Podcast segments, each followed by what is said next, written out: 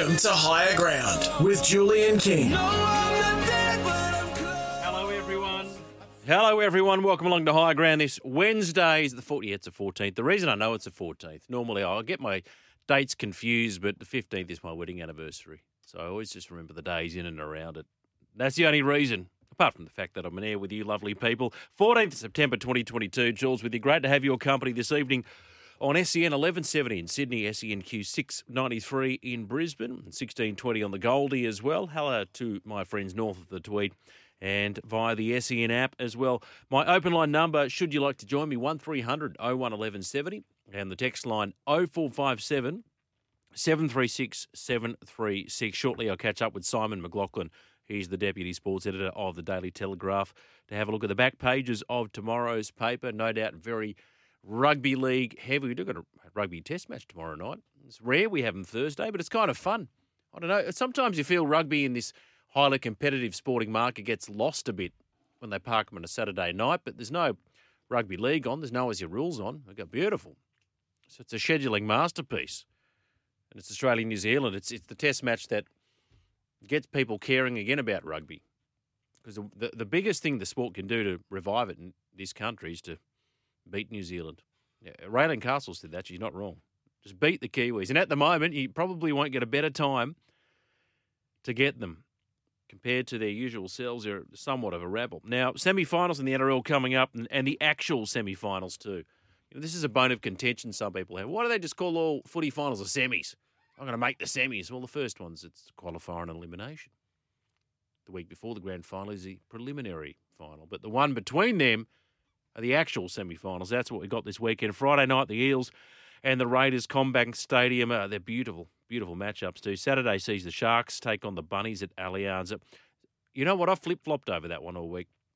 Okay, I like South. So after last Sunday, I thought I liked South. Latrell looks like he's in the zone. And the more I think about it, there's no Tommy Burgess, but you know, Cronulla have just been so good and so consistent all year. And they came within a hair's breadth of beating the Cowboys. Just across the park, I think, are they a better drill football team? Yes.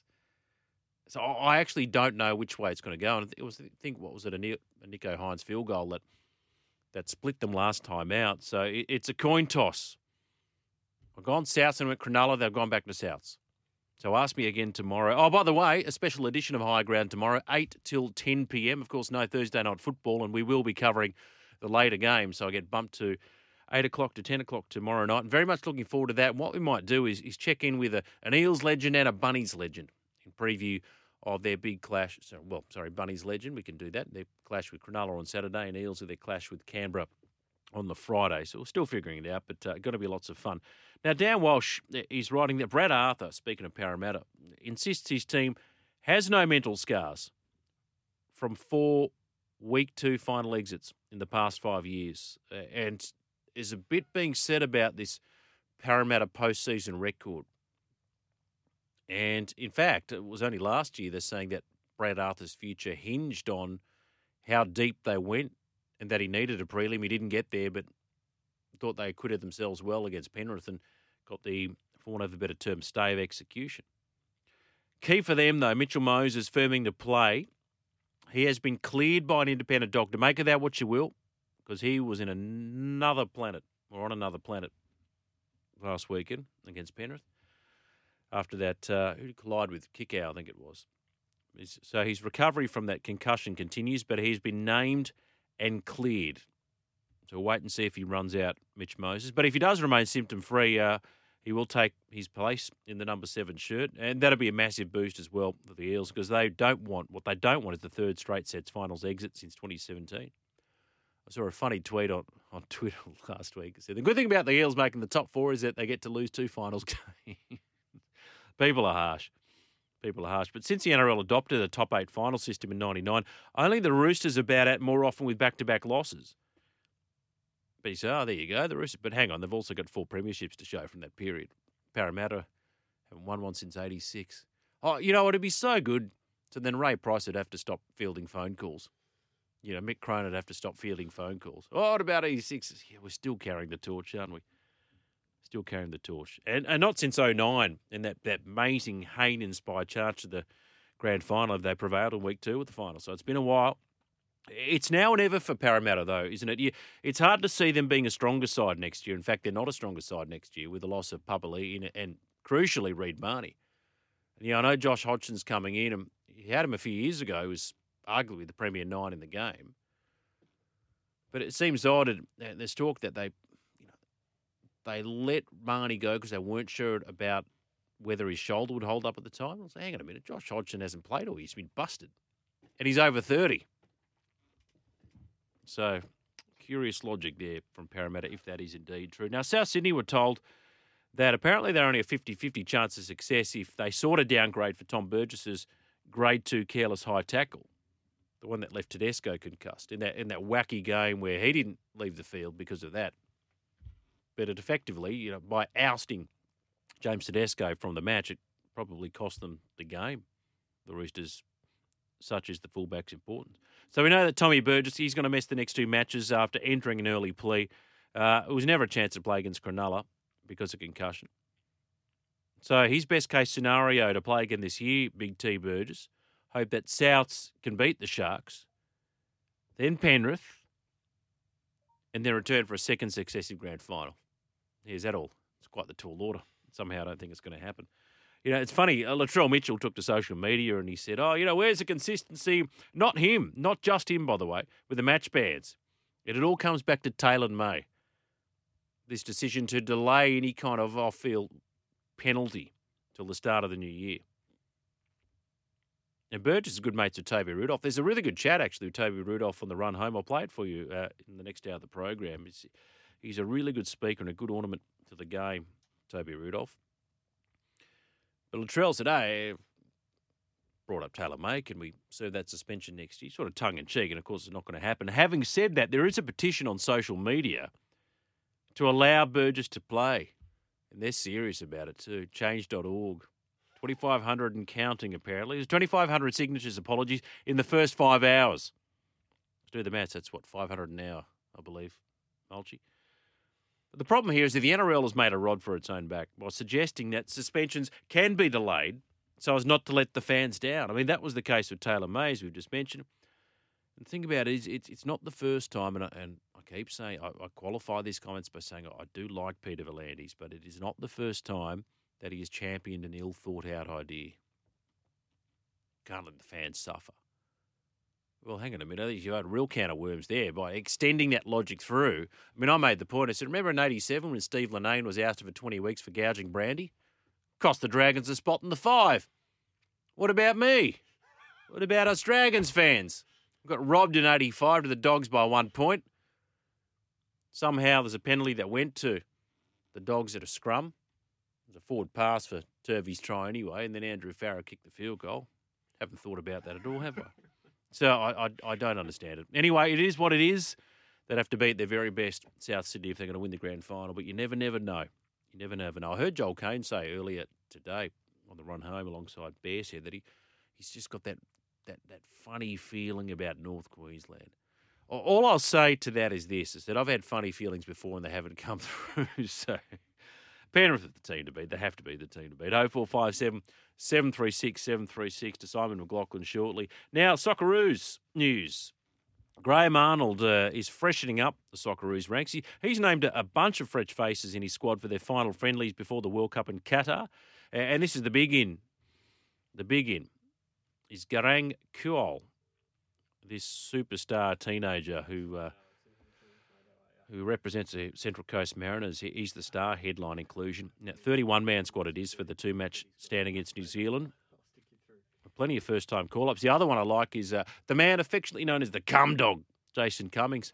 He's, he's younger than I thought he was, actually, but prolific goal scorer he was. But he turned out for the back half of the year against the Mariners. And you know what? He's eligible. He played for Scotland. It's been three years since, so FIFA rules allow him to represent the Socceroos. You, you could do worse. Could, look, put it this way: if they were picking Fornaroli, they should be picking Jason Cummings. Oh four five seven seven three six seven three six. Now the Mad Russian is our resident football expert on on this program, so I'll get his thoughts on that squad later on in the break. And, and I did mention uh, Bledisloe Cup. Does it seem strange to me? And as I said, it's a good time to get the All Blacks. It seems strange that you know, Bernard Foley's back, and he was a great player, but He's back on the bench. I don't know. Have we not moved past B Foley? Anyway, I know Simon McLaughlin is a mad rugby fan, and I'm sure we'll touch upon that momentarily, but he's on the line. Oh, no, we've got to do his intro. I almost forgot. Let's do this. Extra, extra, read all about it. It's the newspaper, mama, newspaper, mama, newspaper, mama. Uh, Simon McLaughlin, Deputy Sports Editor of the Daily Telegraph. Good evening, sir. Uh, g'day. It's uh, look, it's really good to hear you've gotten over 1985. Um, Who, who was it that? years So, so Graeme Wynn, you know, admittedly had a disciplinary, but who, who was it? Was it Pete Kelly who, who biffed someone at the scrum and they gave Canterbury the penalty? I think it was Big Pete Kelly. This is an geez, outrage. Peter Kelly would never hurt anyone. No, no, he's, he's an angel. Kevin Roberts, I think, was the referee that day, from memory. Good man. Yes. Good, listen to you. Good man. Look at he's saying maybe it's payback for Darcy Lawler back in the Dragons against the Magpies in '63. These referee, they cop a bad rap. The referees, don't they? You know, they, they, you know what? If people talk about the bunker, so well, you know, they, they're laying down is because the referees missed them. So it's not just the one referee we have now, but you've got effectively 26 other referees on the park. But you know, give them an inch, they make a mile out of it. Yeah. Simon, uh, look, I know we're going to talk rugby league and headlines, but just quickly, B Foley on the bench for the Hmm. Wallabies. It seemed a bit retrograde to you. Oh, absolutely. It's a sign that we haven't been able to produce someone better. Uh, Bernard Foley is from another era, as far as I'm concerned. He, he was a bit of a hero in like the 2015 World Cup, Mm. where he got us all the way to the final um, against the All Blacks, um, and now he's yeah reappears. Uh, there'd be blokes who wouldn't have even played a professional game playing for the All Blacks. Um, when Bernard Foley was around, he was the 2014 Super Rugby hero for the Waratahs. It's it's just amazing that he's still a chance. I, I thought the same about Quade Cooper too. It's um, Yeah. such an important position, and we can't seem to produce enough of them. It's a bit of a worry. Don't meet many young Bernards these days, do you? No, you don't. Yeah, I don't think I don't, can't remember the last time I did go to school with a Bernard, but a bit older than Foley. But I can't remember the last time I met a Bernard who was sort of under forty. No, that's right. It reminds me of that scene in uh, Ocean's Eleven where the young actor is hanging out with Brad Pitt and he tells him to talk to his financial, his tax agent or something called Yeah. Bernie, and he realizes that they're all called Bernie. the, the tax agent.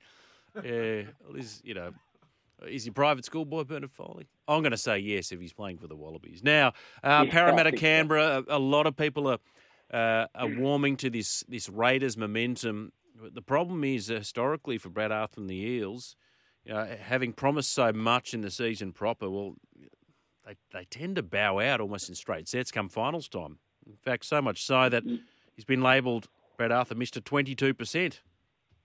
That's right. That is our big backpage headline tomorrow. Mr. Twenty Two Percent, and in fact, that's the worst record of any any coach in the state of origin era who's coached more than five finals games. That's the worst uh, strike rate in finals, twenty two percent.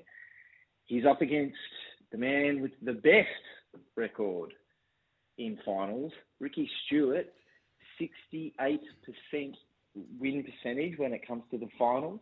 That's better than Craig Bellamy. Was, that that stuns me. I was about to say, surely not better than, than Bellamy, but wow. Okay. Absolutely. It's better than every single coach in the finals. So, um, Ricky, in fact, once he gets a team to the finals, never fails to get them to a prelim. Um, so, you've got the best versus the worst. Um, there's a lot of things going up against the Eels in terms of sort of statistical history. Um, you've got uh, the Eels haven't actually beaten the Raiders twice in a season since the year 2000. Mm. Um, so we've got a great cover, uh, feature story on this whole thing because if there's one coach the Eels hate losing to, it's Ricky Stewart. And this goes all the way back to the 2013 season, which uh, every Eels fan will remember. That they won the wooden spoon the year before, and Ricky came in to sort the club out. And uh, he walked in, and all the players walked in, and there were 12 names written on a whiteboard. And they were the 12 names of the players who found out then and there that uh, they were on notice. Um, some pretty big names at the time, guys like Reni Maitua and Ben Smith, the, uh, the centre, Willie Tonga, Mm. Uh, Matt Keating was their hooker, was another prominent one. So, um, uh, of course, what ended up happening was they got the wooden spoon again, and Ricky Stewart announced at the presentation night that he was leaving to go to the Raiders. Um, and this is sort of, that, that's Ivan. That was Ivan. Tigers 1.0 in a sense, wasn't it? Yeah, get on the bus at Absolutely, Para. yeah. Yeah, see you boys. I'm off. it, well, it was a phenomenal period for Ricky Stewart because because he then goes to the Raiders, of course, who would whose boss Don Furner had just had to sack his own brother David Furner. So it was it was you know the soap opera was was going pretty thick back then. But uh, yeah, there's there's some great anecdotes in this feature story about Ricky versus the Eels. Um, you remember the 1993 season, which is when the Raiders were probably the best team in the competition, and second last game of the round, uh, beating the Eels 68 0 when Ricky Stewart, a player, sort of falls on top of him and he breaks his ankle and leg so badly Yes. um, that he sort of his foot twisted the wrong way, and um, he he doesn't play the rest of the season. The Raiders don't win another game that season, and apparently, so the story goes, he was uh, so angry uh, in the sheds that within earshot of all the Eels, he'd exclaimed that how could this uh, you know this incident have happened to him against the worst team in the competition? He made no fact of hiding that from the Eels. So, um, yeah, it's it's probably it's it's one of those great finals matchups. We saw one last Sunday, um, which was possibly the craziest game I've ever, I've ever actually attended. Yeah, it was weird. Um, and now we get another uh, beauty, potential beauty. I can't see it being as fiery as last Sunday's game, but um, although if Ricky Stewart decides to sit on the sideline like he often does, who knows what could happen? I, I relish these final subplots, don't you? You know, and that's a good thing about these sorts of stories. You forget uh, how quickly you forget, and you delve into the, the history between Ricky and, and the Parramatta Eels, or the history indeed between the two clubs. Um, you know, do, do you buy much into those sorts of stats? At the end of the day, I think Well, the Ra- the Raiders certainly have momentum, and Parramatta had a reality check against Penrith, and they must have fancied their chances after having beaten them twice this year. Uh, so much hinges on whether Moses plays. Uh, he's been named, Oh, apparently absolutely. cleared by an independent doctor, and you know you looked at the state he was in, and eh, I've got to say I'm mildly surprised that he was. Um, but they're not winning yeah, without him. likewise. They're not winning without him. Likewise. Look, there is.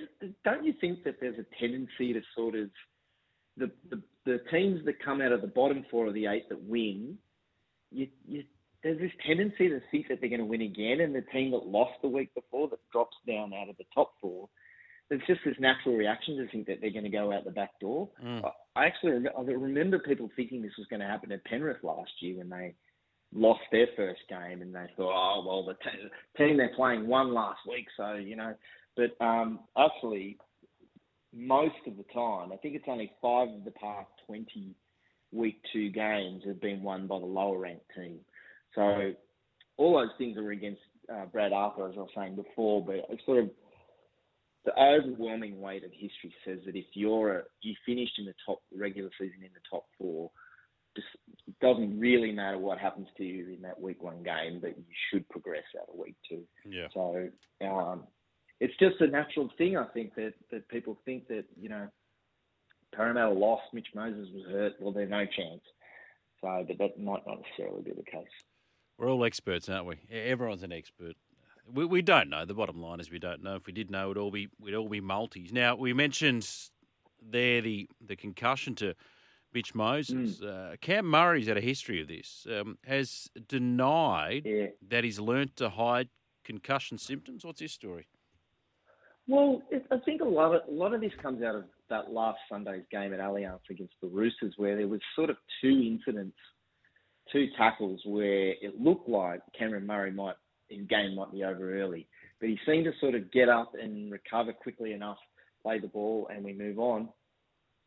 In one instance, I think he might have even got a penalty out of it. Um, we've seen him go down very early in so many games now that you start to think that he's one of those sort of problem concussion cases, like Jake Friend or Boyd Cordner are two of the, the sort of more prominent ones. Uh, I think he might have had, yeah, three. He suffered three concussions in the past 12 months, so, like serious, serious ones, including that one in the um, Origin decider where he couldn't finish the game. So that's the fear is that there's there's plenty of you know reason that he'd want to hide these concussion symptoms, but he says that he's fine. Um, and look, the, there's a few interesting uh, things come out, suggestions from players in particular about how they can, um, you know, make this concussion system better, and it's it's mostly to do with training. Um, they talk about you know copying as many hits as at training or more hits at training than they do in a game. Yeah. So considering that they train several times a week, so um, you know the NFL has I think they limit contact training to once a week. So that's a suggestion from a few people that that might be a way to lessen the load on blokes like Cameron Murray, who I hate seeing a guy like him go out of the game early because you just tend to feel like that might be the game over. That's how I felt when um, they announced that Tedesco was off last Sunday. I thought that, that the Roosters couldn't come back. So, um, interesting one. I mean, again, we can only keep watching Cameron Murray closely, but um, he has had a few things go wrong. He has. Look, we've only scratched the surface uh, with regards to this issue. In fact, it was Luke Keary as well who's had his own history of the concussion, uh, along with those other two Roosters you mentioned. That that suggested something similar, and along the, the NFL lines about limiting contact training, and he actually thinks that they should have started or commenced that a, a number of years ago. But uh, I I think it'll happen. I think it'll happen eventually, no doubt. Now, um, five the original Hall of Fame racehorses. This is interesting. No longer have any races named after them. That can't be right, can it? Well, no, no Group One races. So Okay. and that's that's really all that matters. We had uh, there was a race in in uh, Perth called the Kingston Town Classic. Mm. It was run every December, and it's just been had its name changed uh, to honour West Australian horse Northerly. Um, so that was the last race that, that was named after a Group One race that was named after either Phar Lap, Tulloch, Bernborough, Carbine, or Kingston Town. There are no Group One races named after the five greatest horses uh, that we've ever had. Uh, you, you could put Yeah, um, Winks, I suppose. Winks and Black Yeah. Caviar in there, Yeah. but they do have uh, races, Group One races named after them. Um, so it, it, feels like a real oversight that you, you can't have our biggest races named after our, our greatest horses. Um, it's the sort of thing that's happened gradually over time, and then you sort of someone like Ray Thomas, who's our racing expert, has written this story, has, has just kind of noticed that we've now uh, got to this point. But what are, what are they Um, changing the names to, though? Is it sponsors coming? You know, is Mm. the Rolex, what- you know, whatever mile or something? I don't know. But is that what they're losing out to Well, here? Or? Well, in the case of the uh, Kingston Town Classic, it's named after Northerly, another horse. A, a- Uh, a- a the decent horse, don't get me wrong, but but not in the Kings Absolutely. category. I wouldn't think. No, definitely not. Look, look, Ray's got a good suggestion. Um, there's a big race coming up this weekend in Sydney called the George Main Stakes. Yep, no, well, Uh, I'm not sure you'd know George Main very well. Um, not many people would, an old administrator. His suggestion is to change the name of the George Main Stakes, change it to the Kingston Town Stakes. Mm. Um, and he's got a number of other suggestions too. The McKinnon Stakes. So uh, McKinnon is another a prominent racing administrator. yeah, not, not it's not Um, named after Donny McKinnon, who who did a did a wee on North Sydney Oval one time.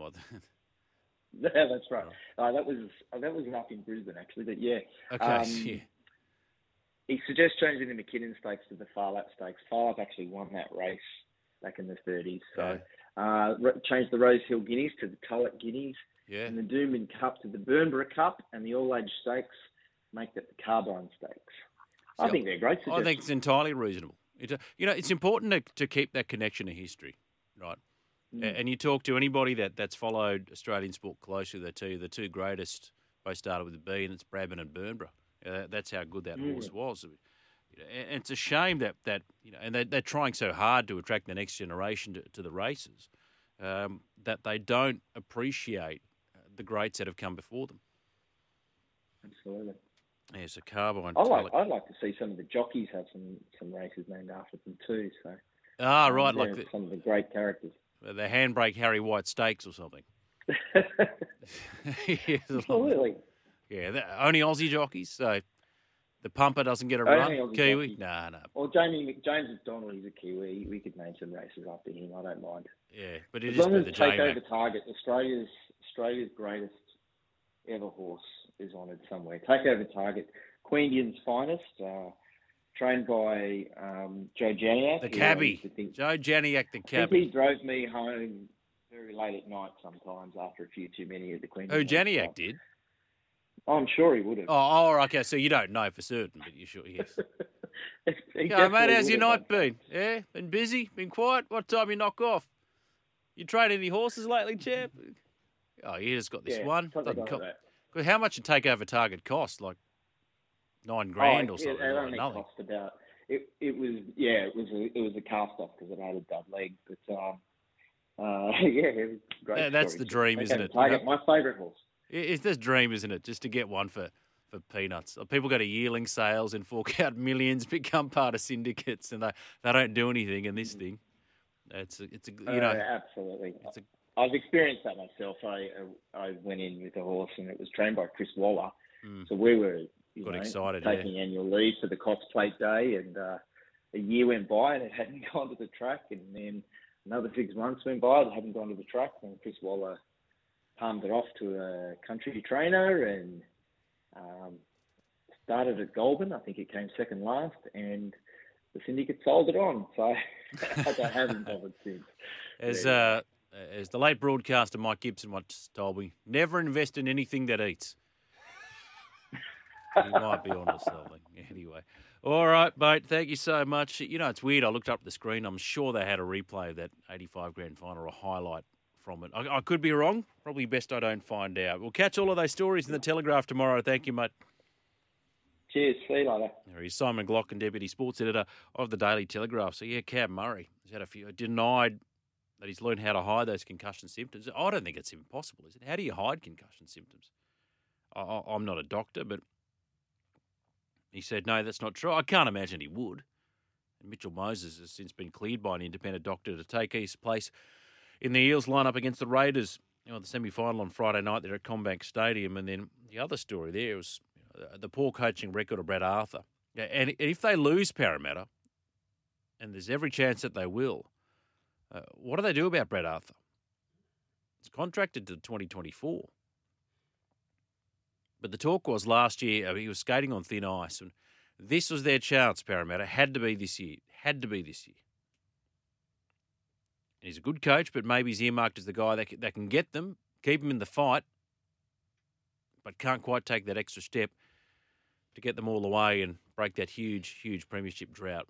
It's that unwanted and undesirable statistic that still looms large over the head of the Parramatta Eels. Oh, one. I was trying to give them both numbers out at the same time. 0457 736 736, the text line number. All these as well on the open line 1300 01 1170 on high ground.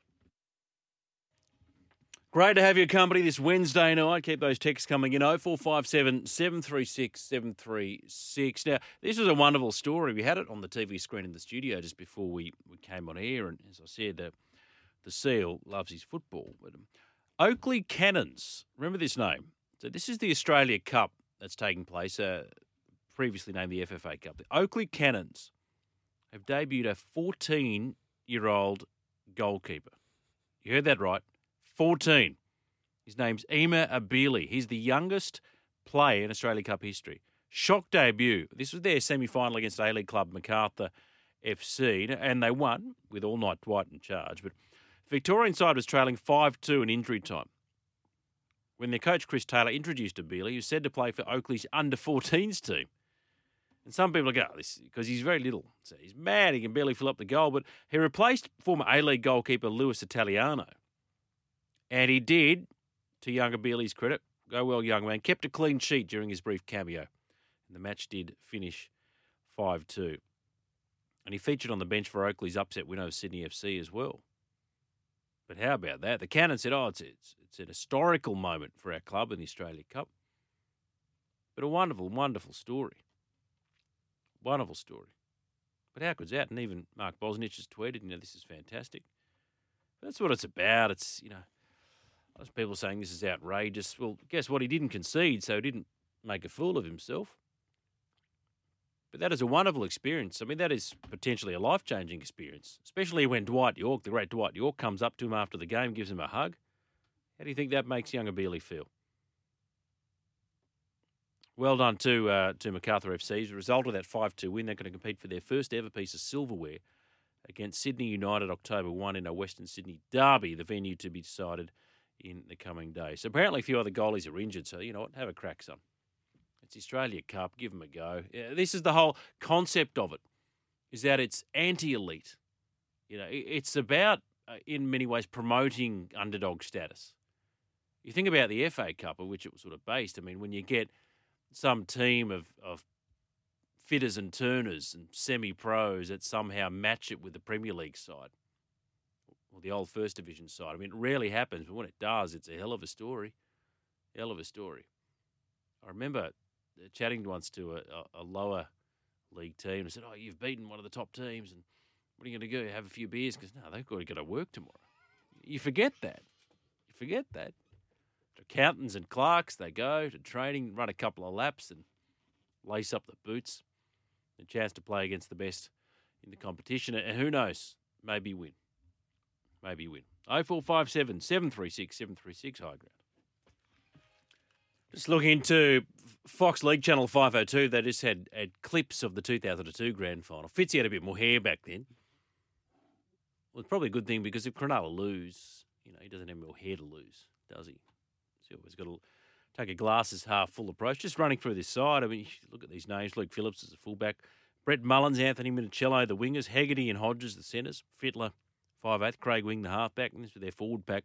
Uh, Peter Cusack, Jason Cayless, the prop. Simon Bonetti was the hooker. Then Morley started in the back row with Fitzy, as mentioned, Luke Ricketson, the lock. And then oh, Bears Head started on the bench. Bryan Fletcher, Andrew Lomu, Chris Flannery, the headman, and Michael Crocker. Yeah, that's a good bench.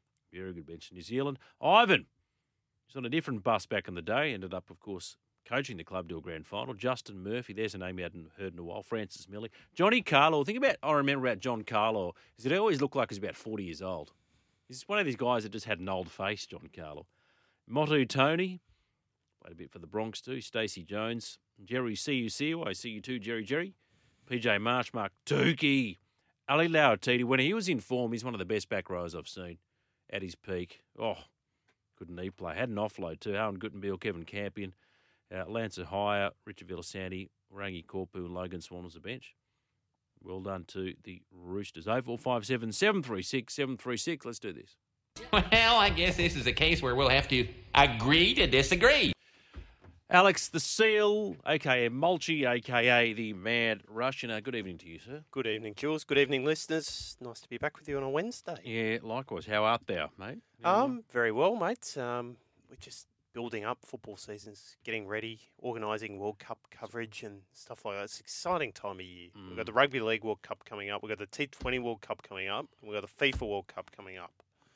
We do, can we do a big able to hear reveal? Two of those on SEN. Correct. Uh, so when is the great global game return to Global Games back on the 27th of September, back to our Tuesday night time slot. So you'll be able to Simon and that. Broski. Simon and Broski either live or on the podcast on Wednesday mornings. Mm. Everything will be up and ready to get your, your ramble fix in Yes. ahead of this A League season.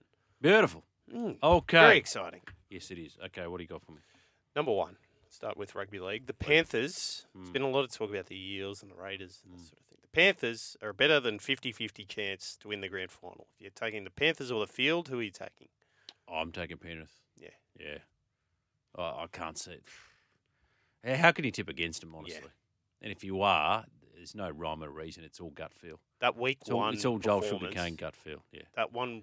That week one performance just sold them to me. And let's I say finals a different ball game. You know, it doesn't matter what happened in the regular season. It's uh, Cleary returned and he hadn't missed a beat. In fact, he came back better Mm. because he was refreshed. I think they're So, even further ahead than they were last year in terms of their peak. Without versus the rest question. the They're, they're a better side than last year. Yeah. They are a better side. They've improved. Okay, so down to a lower, well, lower club. That's a bit disrespectful. The eighth place team at the end of the regular season. A semi-final finish is Mm. par for the Raiders. If they make a prelim, that's an A minus for Ricky and the Raiders. Agree. Agree.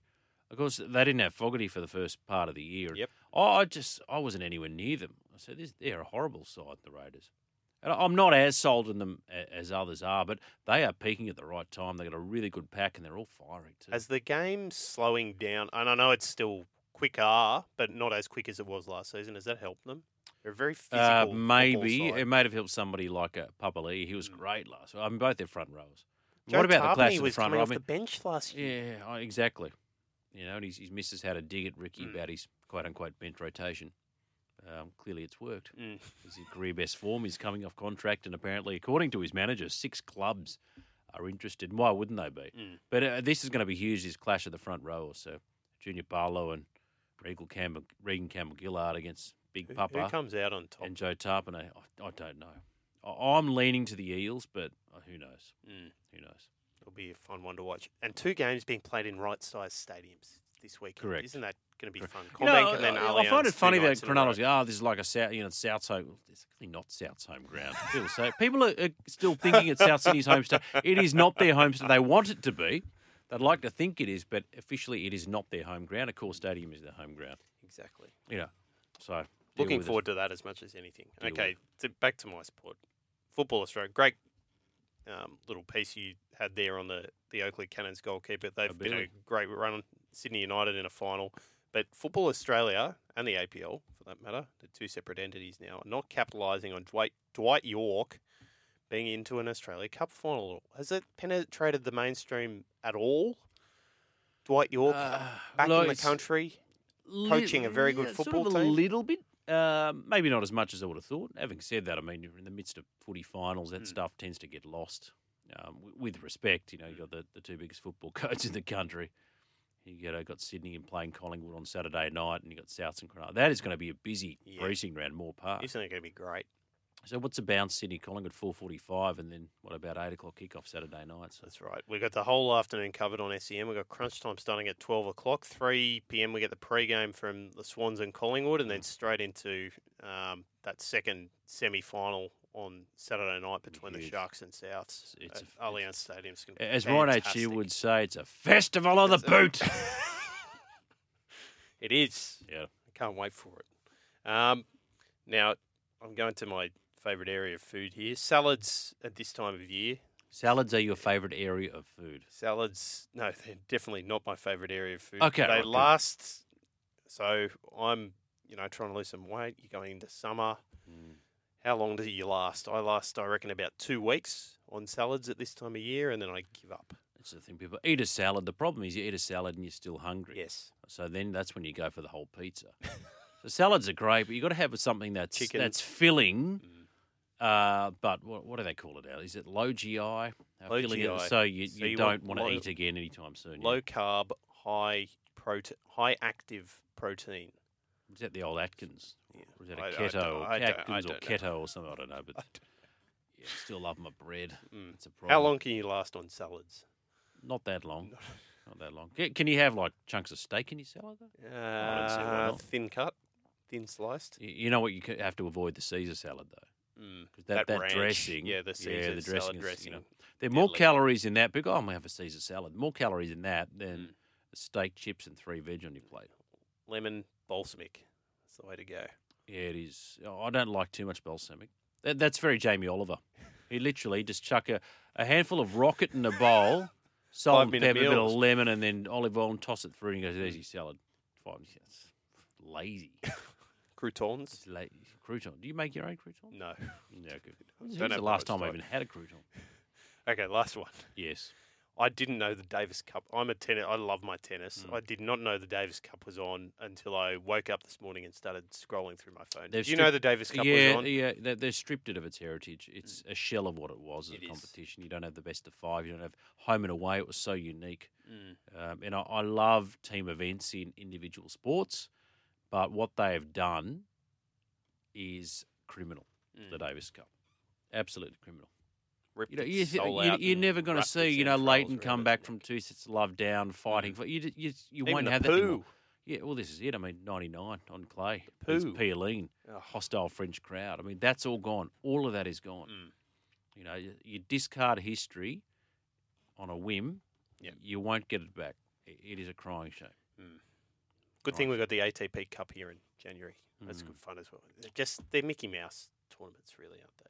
Congratulations to Jason Kubler and Alex de Minaur for winning their singles rubbers against Yeah. Belgium overnight. And uh, I w- probably won't be watching the next game at this time squad, I think, isn't he? Is he playing dubs? Yes, so he didn't play the first game through injury. The uh, doubles partnership is Ebden and Purcell have had a very good calendar year as well. You remember they played the, the Well, that's good special because- in the final the Because. I know Maxi Purcell and, And and, then won Ley- Wimbledon. Leighton had a bit of a falling out, didn't Yes. they, prior to the Australian Open? Yes, Max Um, thought he should have been picked in a Davis Cup team or an ATP Or, Cup or team that he promoted wasn't for a wild in. card or something. But Yeah. anyway, but Oh, uh, wild card, Glad, was glad to see that they've uh, kissed and made up. Yes. Oh, just a word on Alcaraz beast.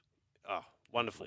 That that quarterfinal against Sinner, one of the best games of tennis. Yeah, went for I've about ever 40, 47 and a half hours. Brilliant. Yeah, the old- the old redhead Jannik Sinner. Thank you, mate. Uh, we'll take it. In fact, I'll get you back after 11 because I want to get your thoughts on this Socceroo squad as well. 0457 736 736, the text line number, Wednesday night on High Ground. Look, I don't know Katy Perry. I'm sure she's a lovely enough human being, but I, I kid you not, those Menulog ads have to be the worst ads on television. E- Even my son, who generally switches off with ads, says, Dad, that's a really bad ad. And I said, You know what, Noah? You are right, my son. You are right. You, you know good and bad. He's got a good sense of taste, my boy. 1300 01 1170. Hello, Marcos. Yes, uh, yeah, not a big fan of the Menulog. I tell you what, I'm not a big fan of, and I, I think he's a pretty good bloke. But I must say, when it comes on at the start of NRL 360, we just either fast forward it or mute it. It's the old Matt Nable play. Oh, oh, yeah. It's, you know, I, I when don't that comes mind. in, He's all right. Oh. I don't watch enough of it, I have to say. I I don't get to watch 360. oh no, I, they, I, they like- sort of I- they I- trundle I him like out, don't they? They they, they roll him out for all the big put- promos. Poor old, yeah. They put Matty in. He likes to Ricky's Raiders. What are they gonna do? This? Yeah. Damien Cook, a beat sprinter. Beast. Like, oh, please. I just, me and the daughter look at each other say, Dad, mute. Let's get this off, please. Ricky's But, um, that's very good. That's very But good. uh, on uh, Sunday's game, it was Bizarro World, fair income. And you know what? I'm not a Ashley Klein fan, but I ain't blaming Ashley. I No. ain't blaming Ashley. I'm with you. I'm those with those players, Victor lost it. Like, look, look, the precedent was set early, and he had to go, but Victor lost it, Jared lost it, and and I was really impressed with Trent Robinson. Actually, I'm not a Robbo fan, but geez, he did well. Oh, he stood up for the game, I reckon, Julian, on um. He he didn't bite, did he? on He- Sunday. He, didn't bite. they, were, they were trying to get him to to take Yep. the gloves off and have a lash. He goes, no, no. But uh, what I liked coming out of his mouth was he said, you know what? There's, we stopped playing footy and South did that better than us. You know, they, they played more football than us. And, he was right. Yeah, and, and, and look, I admire Ricky Stuart. He's the best. But he, this is going to sound really harsh, but I don't think Ricky had it in him to sort of hold his tongue like that, like Robbo would have. I, I, you know, I think you're probably there's right. few, there- there- there's, there's, there's a few of them like that. I think Des would have, you know, ducking and weaving and, you know, Mm. flopping their hair, and he would have been cutting off r- reporters mid sentence, and, you know, and, uh, nah, Trent Robinson, tick, um, he did really well. So, No, you're right. I think under the circumstances, he was, he was quite diplomatic, Robert. yeah, But, uh, they did, and they'd be really disappointed because there was a, they had a massive chance there. They got a very, very good side. And at the start of the year, I expected the Roosters definitely top four, probably grand finalists, Mm. and I would have said the Rabbitohs after getting rid of Adam Reynolds, if they if they went out in the first round, good season. But yeah, no, you know, It's hard to pick, isn't it, Mark? well, It's really hard to pick. I I always sort of had a sense that, as well as they were playing, that the Roosters were eventually just going to run out of steam. you know, that that exerted a lot of energy, and, and, it came to pass. You know, it shows that sort of what happened in the regular season, the last round, it, it didn't really count for much in the end. But you know, Latrell was magic. Uh, when he's on, they're a tough team to beat, just purely on the basis of his individual brilliance. But yeah, j- just a word on Klein, and I mentioned this on the program on Monday. It's, well, what do you expect him to do? Because if he doesn't do anything, Yep. they'll say he's lost control of the game. It's getting out of hand. So the one tool that he has is to use the sin bin. They may not agree with all the sin binning. Some might have been too harsh. Some might have been too soft, or whatever. But he's made a determination either way. So you know, it's, you're damned if you do, damned if you don't. If you're official at the moment. Yeah, yeah, yeah. And on behest, I, the last thing I do is I hate ref bashing. I think when you go down that road, it, it, it, it's really, really poor. But the, the thing that's involved is, I don't think the fans evolved. Out of all this, is there's there's a thing called concussion now, Julian, and I think a lot of fans still don't get it. They just don't get it. That it's a different game. It, it's just different. Yep. You can't do what you used to do. That's just period. You can't do it. You know, you just can't do it. Tariq Sims, our player, our back rower, how many times did he get sent? Mm. Because he couldn't get it out of his game. Yep. You know, If you allow it, you, you know, 20, 30 years' time, you're not going to have a game. You know, it's funny you say that too. They replayed the 2002 grand final up on our screens, and that, that high shot that Fittler caught, and I think then, I mean, Villasanti, who then came over the top, and you had Claret coming out of the out of the eyebrow. They just give it a once over the water bottle and, and play on. You know, it's very, and I think that same grand final too, Craig Wing got concussed and scored that that try, that solo try. He says he didn't remember the second half. I mean, it just doesn't happen anymore, but for good reason. For good reason. yeah, Villasanti would have been sent off today. You know, that's a no-brainer. He he would have been sent off. Um, I, I I like, I still like Parramatta and Penrith for the grand final. Okay. I, I, um, what about yourself? I like Penrith, North Queensland. I've got to say. Um, Mm. yeah, I mean, look, I, I know it's a bit of a safe bet in that respect. I just, I, I was really impressed with the Cowboys. Really impressed with the Cowboys to come to Sydney and, and to do that. You know, high quality tries. I know they conceded thirty, but you only got to score more than the opposition at the end of the day. But you know, just going on week one and a lot can change. Understand that, but you know, Penrith really are the team to beat, Mark. Oh, definitely. And, but I tell you what, that Tom did, and I reckon he's the best feel-good story of the year. Great, kid. isn't he? He's, he, He gee, was I, the- I didn't know he was that fast. Uh, he was really quick. I remember the guy I regarded the best co-commentator in the game, Peter Sterling, Mm. watched him when he first came in and he said, this kid's got something. Then, obviously, he rode the road downhill, down Mount Ousley like the Broncos did. He lost all his confidence. He lost everything. He was shattered. And, and we all said it last year. What are the Cowboys buying two running half, uh, you know, two uh, Dearden and Townsend, and where's Drinkwater going to play? And you know what? He just nailed it. Mm. Payten. He knew what he was doing. And Oh, no doubt, he's a talent. I, I remember talking to An- An- Anthony Seibold gave him his debut and, knew he was a, high quality player. And, and I remember also talking to, to Hook about this, and he saw him coming through the ranks at Brisbane. He said uh, the problem that Dearden had is un- unfairly compared to, to Langer, is the next Allan Langer, or, or you know compared to his contemporary in in Nathan Cleary. It's it's not fair on the kid. It's not fair on the kid. No. But um, No, anyway, I- I'm, I'm glad to see when he made his Origin debut, and he he's, he's really kicked on, and I'm, I'm I'm happy to see that for him and, and for the good of the game. Mark, always good to get your thoughts, mate. Are you winding up work? Another long Nah, day for you, no doubt, mate. How long? How long at work today? no, it's all good. 16, 16. Oh, but Lord. yeah, the boys work of a good drive home safely. And yeah, like I said, Parramatta and Cronulla for me this weekend. So, no one, but uh, great to see on. It's it's. Oh, yeah.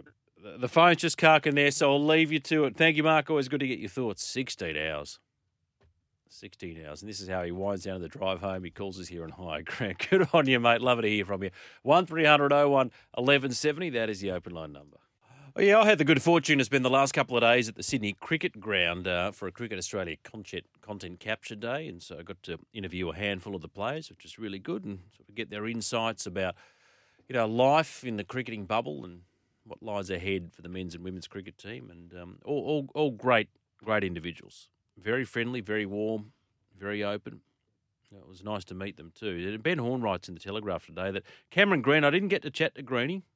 He's uh, an absolute man mountain, apparently an absolute sweetheart as well.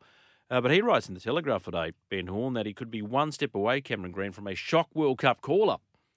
As Australian stars prepare to meet new teammate Tim David for the first time. Isn't that a good story too? Uh, And this is, you know, we're going to see more players take this path to a national team. You're not essentially contracted player, doesn't have a state contract, became a gun for hire. In fact, turned down a squad position with the Australians to work on his game in the Pakistan Super League. It's benefited him, had enormous IPL season, big, big money. And now he's set to feature for the Australians in its T20 World Cup title defence at home soil. Mitch Marsh got an ankle injury, Marcus Stoinis a side strain, Mitchell Starc with a bit of knee soreness. They have all been ruled out of next week's T20 series in India. And Mitch Marsh was quite the revelation. Remember, he came into number three and just exploded the big bison. Marcus Stoinis acquitted himself well. The Starc thing is, is more precautionary as well because you're talking about an all format player, and Cameron Green, who they identified his talent very early, uh, he is another all format player. And the problem is, is that uh, the schedule's so squeezed now. This a proliferation of cricket is as high as it's ever been. The volume of cricket is unprecedented. That you've got to manage these players right. You've got to manage them right. So Paceman, Sean Abbott, Nathan Ellis, Daniel Sams have all been called into the squad. But Tim David, this big hitting right hander, setting a burst into the Aussie 11, never represented his country. He's actually a, a former Singaporean representative. Bit of an unknown. He has appeared in the Big Bash, of course, to Aussie players. And uh, cricketing public are going to soon learn a lot more about him because he's forced his way into the side off the back of his form. He's a big hitter of the ball. And no obvious weaknesses as well. No obvious weaknesses. And really looking forward to see him play. And Cameron Green, you think, in this tour will figure a bit more prominently as well. Now, Bernie Tomic. Bernie Tomic. Apparently, Bernie is going to rocket almost 150 places up the ATP rankings list this week, next week, after winning his first tournament in four years. Hmm. Yeah.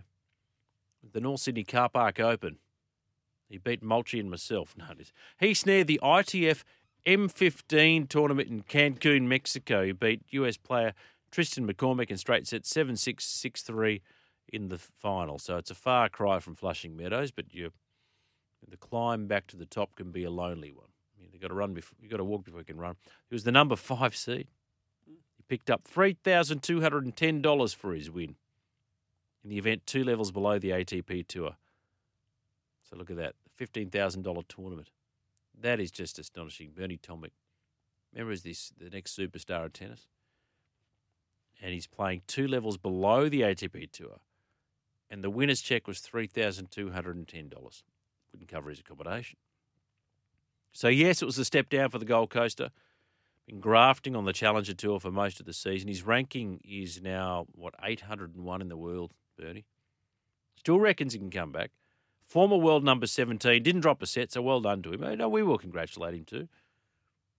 He's a month away from turning 30. Thing about it is, and we're talking about a former Wimbledon quarter finalist here, Tommy, and hopefully things are on the up. But he posted his cryptic message to his Instagram account after the win. I'll read it for you. Accompanied by a picture of a lion, the motivational message meme said, The person I am becoming is going to shock a lot of people. What the hell does that mean? What could that possibly mean? Do, tell, but is he becoming a woman? Because that would shock a lot of people. It would shock a lot of people. And people debate it. Normally, you know, they'd say we wouldn't allow them to compete against women. In Bernie's case, we might make an exception. Remember, he had this this war of words with Nick Kyrgios recently. He said, "Oh, anytime beaten you before, mate. Anytime, anywhere." I said, "This is Kyrgios who's who's who's wiped the floor with the world number one." at Flushing Meadows, Bernie has won a three thousand dollar check for playing two levels below the ATP Tour. Reckons he can beat Kyrgios. You're right, champ. I suppose you've got to dream big, don't you? Maybe that was, you know, that kind of hubris got him to a Wimbledon quarter final back when dinosaurs roamed the earth. Anyway, maybe he'll come back. Maybe he won't. He's adamant he will. But I, for one, And I actually haven't checked out his Instagram story. A, because I don't have Instagram. B, because I don't care that much. But I'm a little bit curious to know the person that he's becoming. It's going to shock a lot of people. I don't know what that means. Don't know what that means. You might, if you have any clue, let me know on the text line 0457 736 736. Now, from one bad boy to another, Wayne Carey. I've been following this story. You mysteriously at a casino, you got chucked because a little bag with crushed up powder in it appeared, and he said, "No, no, no, it wasn't wasn't drugs. It was um, anti-inflammatory. I prefer to take my anti-inflammatory crushed up." Well, you, you can choose to believe that. You can choose to not believe that. It's entirely up to you. But his casino controversy, the former king has continued to bite. The North Melbourne Star, the 51-year-old is not returning to the Triple M commentary box next season. Wayne Carey. So he took a temporary leave of absence from his, his various media commitments when it was revealed, as we said, he'd been asked to leave Crown in Perth after a mysterious bag of white powder. Do you reckon that's what Cam Munster and and the cheese Brandon Smith had, the mysterious white powder? Fell from his pocket onto a gaming table. So he's engaged, engaged the services of Maurice Blackburn lawyers to investigate the possibility of discrimination action against Crown maintaining throughout that the bag in question contained anti-inflammatories, he said, that had been crushed into a powder. Carey said casino security had declined to confiscate the bag when he offered it to them. Western Australian police have launched an investigation. It's since been critical of Crown staff for not contacting them when the bag was initially discovered.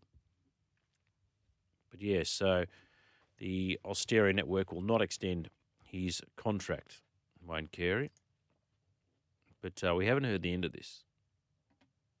We haven't heard the end of this. And his lawyers, act, well, the lawyers acting on behalf of Carey said they were looking at whether or not casino staff had taken his long term pain from a shoulder injury into account before ejecting him.